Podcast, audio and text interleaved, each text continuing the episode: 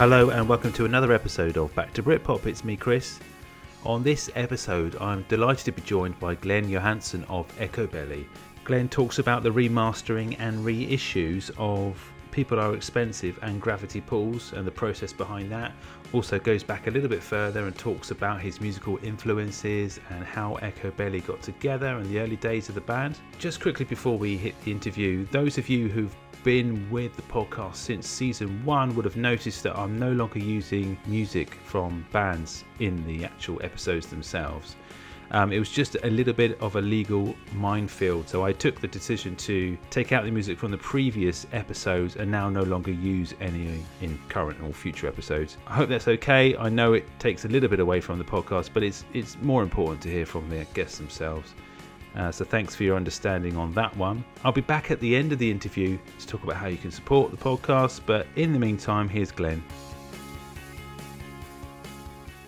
Welcome to the podcast, Glenn Johansson. How are you? I'm very well, thank you. And you? Yeah, I'm really well. Yeah, good, thank you. Great good to, to speak. Hear. Great to speak to you about uh, uh, music and, and Echobelly and past and present and all the sort of things yeah. you've been getting up to. How's how's things been going for you in this the last year? Has it been hectic as usual? Um, no, not really. Um, the, we uh, are releasing, uh, re-releasing a couple of albums. People Are Expensive and Gravity Pulse. Uh, they never really had a proper release before, so we decided to re-release them and put them on vinyl and C D.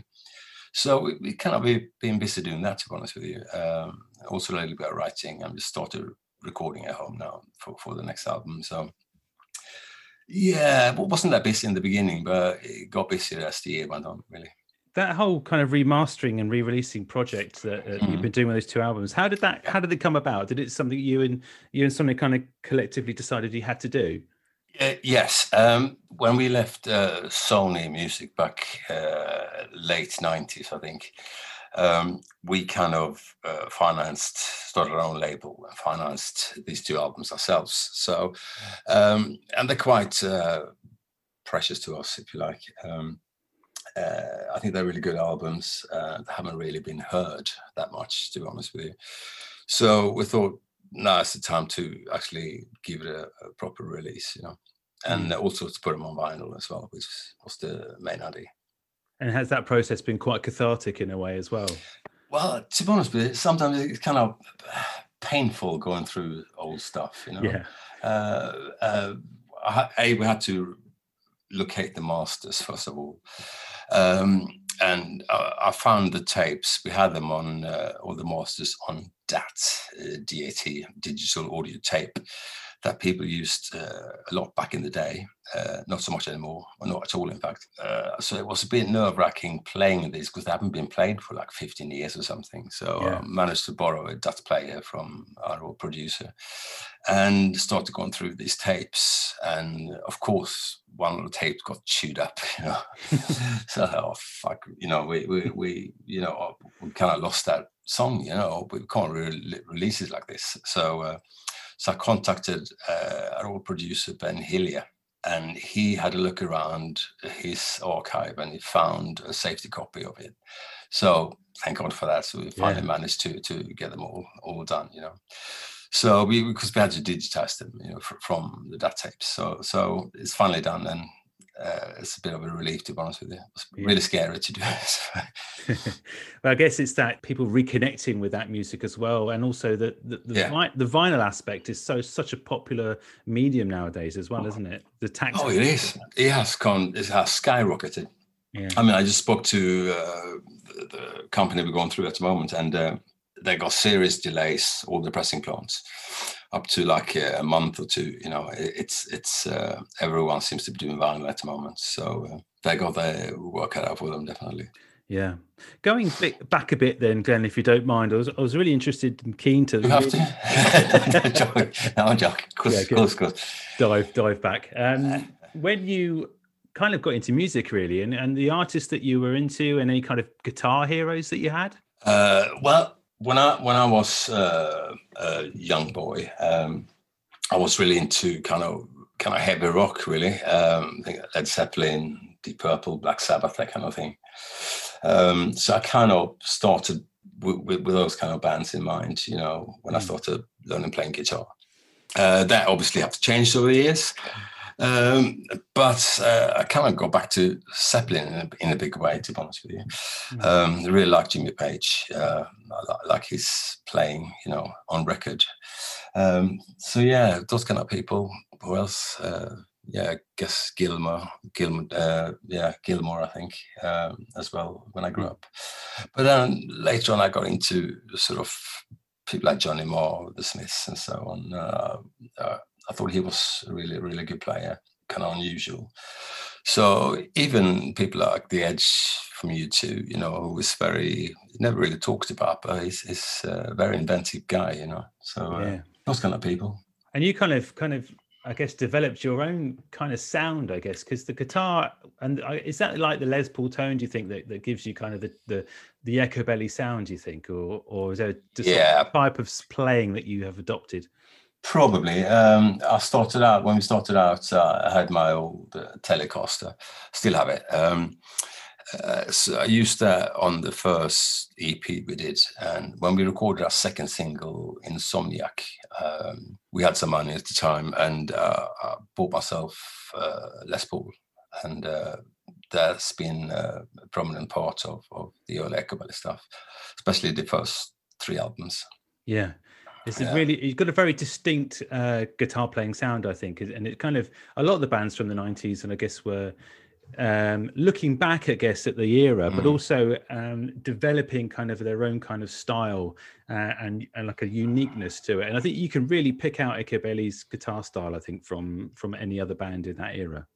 Oh, okay. Uh, yeah, it's nice to know. But I don't know. I don't, because I, during the kind of the height of Britpop, uh, the guitars were very kind of um, fairly, fairly clean, so to speak. Uh, but I always had a little bit of that kind of heavy rock in me, so to speak. So, yeah, so yeah. M- maybe, maybe that, I don't know, you know, the Marshall and the Les Paul, you know, hey, it's classic, isn't it? It's a good combo. It's not bad at all. Not bad at all.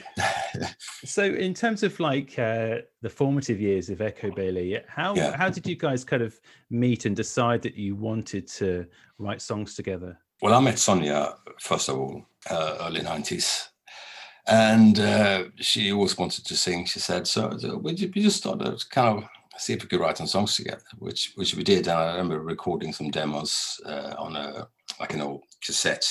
Porter's, Porter Studio or Tascam or something like that, or Fostex or whatever. Um, that, so that was really early, early ones we did. Uh, the song Bellyache from our first E P was probably one of the first things we ever wrote together, I think. And uh, later we, we later we found, got hold of Andy, our drummer, and then eventually Alex Keyser, the bass player. So we, there's a four-piece uh, when we started. Um, we haven't released an album at that time. We released an E P. Or two E Ps, I think. And uh, one evening we were all in Camden to see some band or something, and I uh, all a bit drunk, I think, because I uh, I tripped up on the on the pavement and on, on a twig or something like that, and and, uh, and I fractured my elbow. Uh, I went back in the pub and so I'd be all right, you know. And then a few hours later, mm, maybe I should go to the hospital. So it was fractured. So so we just had a tour coming up. And and Debbie Smith, she had uh, been to quite a few of our gigs, and we kind of got chatting. So we asked her to to uh, fill in uh, or help me out on, on the tour. I was in a kind of plaster cast, but I could still play a little bit. So so Debbie joined as well, you know, and then recorded our first album, Ego. So yeah. And so those sort of early sessions, then, when you were developing. Mm. Like the, the sound as a five piece, then mm. what what were they like? Were you kind of zooming in on kind of what was going to be your like uh, sound? Maybe not consciously, to to be honest with you. It just kind of happens, you know. Yeah, uh, I'm sure you're aware of that yourself. Uh, when you rehearse, you know, you, you kind of get to know each other's styles, and it, it kind of all kind of gel. You know, we were quite lucky; it all seemed to gel really well when we rehearse new songs. I used to just bring in uh, the songs and just like a basic structure, and we all kind of, you know, worked it out, and uh, which then became the final product. Yeah. Um, yeah. So it wasn't really a conscious decision of looking for a sound as such, you know. It was mm. just more influenced by the people we, we liked at the time, I think, you know. Um, yeah, I think yeah. we were all big Pixies fans, for instance, and uh, you know, we had that. We had, we had one. It's not quite true. We had one thing that we kind of always trying to do early on was to have that whole quiet verses and really loud choruses, you know, uh, that kind of difference in light and shade, so to speak. So that that emphasis was on that, to have, you know, really kind of uh, sparse choruses, maybe just bass drums, you know, and then mm. the chorus, oh verse, sorry, and the choruses comes in and you just bang, you know. Did you all have like an input in terms of like uh, contributing to the songs and stuff? Did everyone have like ways of chipping in, or was it kind of down to sort of two, two or three key people? I I I brought the song in, so me and Sonia were the sole songwriters as such, but um, everyone had uh, an input in terms of arrangement and what to play and so on. Yeah, so it was a collective effort as well. Yeah. Lyrically, what kind of stands out about Echobelly as well is kind of you you kind of marry that positive messages within some of the songs, but you also have like that kind of politically and um and kind of introspective kind of looks at society as well themes throughout the lyrics. So you kind of get a bit of the best of both worlds in terms of the content. Do you know what I mean? Yeah, I, th- I think that's was one of our strongest points. What was early on was the lyrics. I think. Uh, I think Sonia sang about subjects that no one else really dealt with, you know. Yeah. Uh, it was quite, it was some quite dark things, you know. We had a, quite a lot of things happen to us kind of in the past, and they kind of reflected the lyrics as well. Uh, she, she was very much, she sang a lot of lyrics for us about, you know, kind of equality for women, for instance. And, yeah. Uh, and so on. So, so she always had... Uh, a real theme in her lyrics, Sonia. She never wrote any kind of nonsense. It was always had like an underlying meaning, you know. Yeah. And were you kind of reflecting some of that songwriting on what was happening at the time? Because obviously the nineties was an explosion of all sorts of, you know, Britpop being one of the things, but also the political things and laddism and and all sorts of other kind of toxic uh, kind of and misogynistic kind of stuff going on. Were you yeah. affected by that? Yes, um, definitely lyric-wise, Sonia was very affected by that. I think that's why we didn't really sit that well with the whole Britpop thing at the time. We didn't think so at the time, anyway, because of uh, the content of the lyrics. Yeah. And because uh, it was a very, as, as you said, a very laddish kind of culture, you know. You had all these uh, horrible loaded magazine and all that sh- shit, you know, yeah. so Football and Birds, you know. Uh, so it, it didn't really sit that well with us, to be honest with you, but but you know, so I guess I guess we got a lot of flack for that as well. Yeah, but I think you were quite seen as as a as a band that was was standing your ground in terms of what you wanted to represent, which I think is quite yeah. a refreshing and encouraging thing to see. Yeah, thank you. Yeah, thank you. I would um, say so. So when when did you start getting sort of record label kind of interest? Because I know you were you were you were kind of signed to well signed Pandemonium. The first, sorry, Pandemonium. That, that was our first E P. Uh, we released one E P with a, it was a very small label based in Labrador Grove in London. Uh, they were basically mainly a dance label, I think. Um, they had a sub-label called Kicking, I think, at the time. Um, so we, they did one E P with us, and we signed with a label called Rhythm King. Uh, Rhythm King were in a similar position to Creation, meaning they were funded by Sony Music. Yeah. So basically Sony paid for everything, you know, and uh, and the idea was for us to do the first uh, two albums on uh, Rhythm King and then go over to Sony for the third album. And uh, they had uh, had a few labels at the time, Sony, sort of sub-labels, you know, Creation uh, and uh, Rhythm King. So, yeah, we, so we didn't really deal with uh, Sony Music that much in, in the beginning. It was when the third album uh, came that that's when we kind of went straight on to Sony. Yeah. Do they support you in terms of your like artistic integrity, if you like? You know, no. Of... nah, that, that that that were okay actually. That they that, that were okay in the beginning, I thought. Um, we signed with a guy called Rob Stringer, and he was head of uh, Sony at the time. He's, I think he's head of Sony in the U S now, um, or the world, you know. Mm. But uh, he was very keen. He signed. Uh, he had Mannix as well, So he was very loyal to, to the bands that he signed and gave us a lot of leeway to, to get on with things. And uh, it was really good, actually. It was just kind of when we did Lustra uh, around nineteen ninety-seven, because um, it was so kind of linked with the whole Britpop thing. And when that kind of went down the pan, you know, it was really difficult for us to just get radio play or anything. And we kind of noticed a drastic difference when we toured that album compared to previous tours, you know. Mm. So uh, yeah, it was quite, it was quite weird, really, but you know.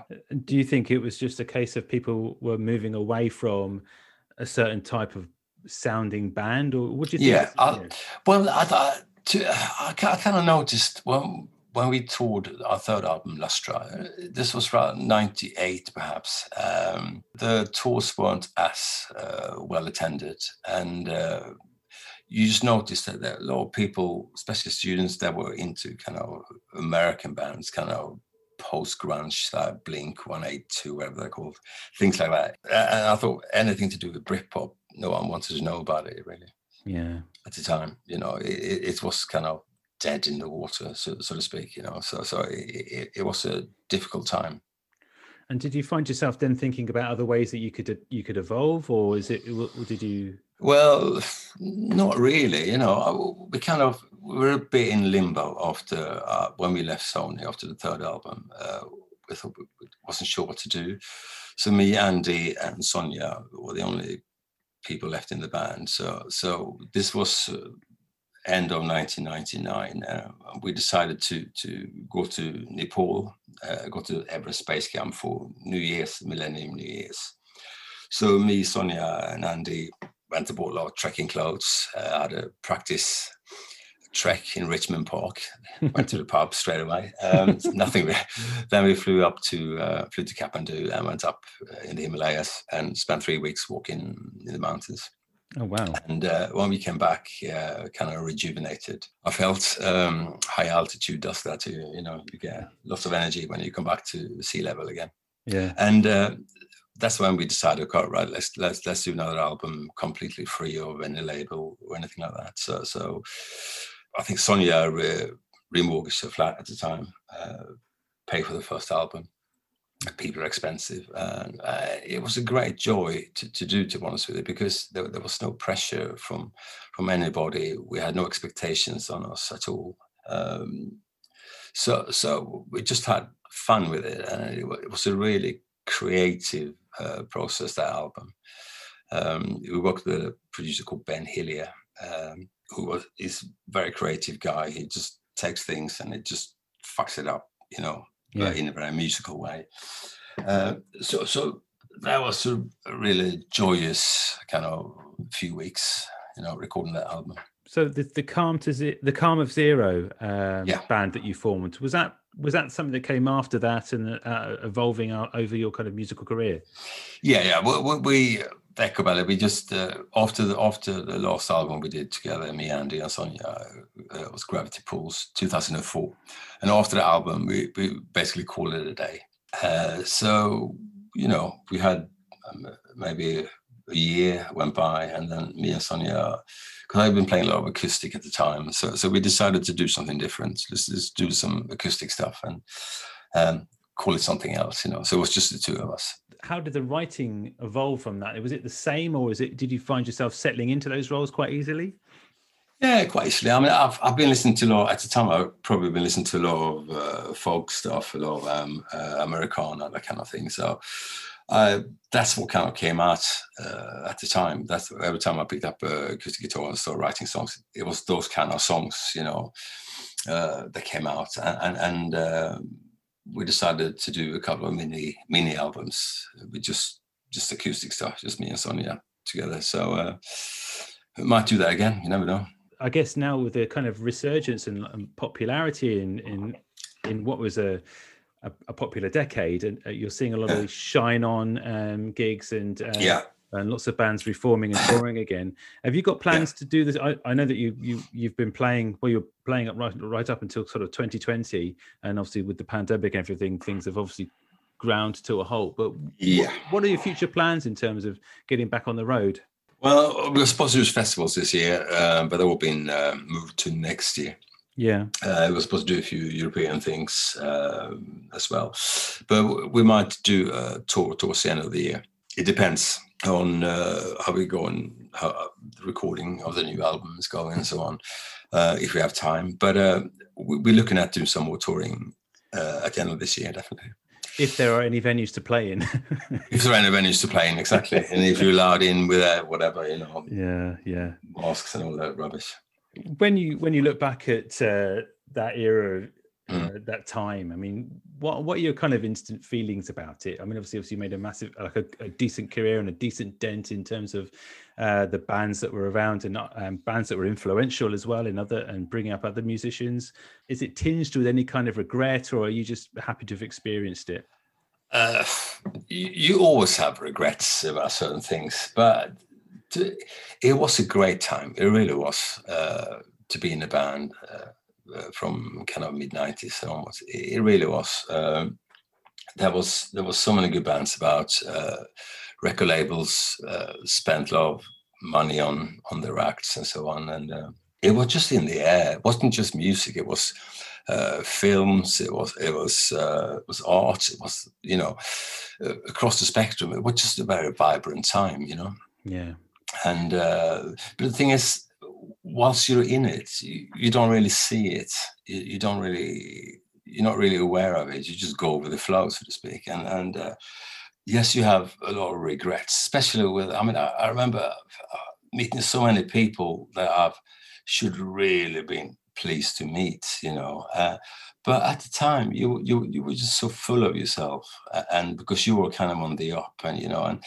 Nothing kind of faced you, you know, even David Bowie. So David Bowie, so what, you know, it, it was almost like that. And, and some things I regret bitterly to, yeah. to this day, you know, people I, I should have, you know, spoken to perhaps, I spoke to more or whatever, but never did because you just, you just were on a roll, you know? Yeah. Well, I, I look forward to hopefully very soon getting to hear the new material, Glenn. And uh, me too. and, and hopefully, if you ever come down to Southampton, I'll be there. Absolutely. Yeah, yeah. We, we certainly will do Southampton at some point, definitely. You know, it's always been a good place for us, Southampton. Okay, that would be fantastic yeah, too. But thanks, uh, thanks so much for speaking to me, Glenn. I've really appreciated it. It was a pleasure. No problem at all. Thanks again to Glenn for joining me on the podcast. Uh, we've been trying to get together for nearly a year now, and uh, Echobelly have been a band that I've always wanted to feature uh, in an episode, so it was fantastic. So as I've mentioned previously, uh, there's loads of ways you can support the podcast. On social media, you can just search for Back to Britpop on Instagram, Twitter and Facebook. And if you've got time and it's not too much bother, pop over to Apple Podcasts and leave a rating, and if you've got time, a review, because that really helps as well.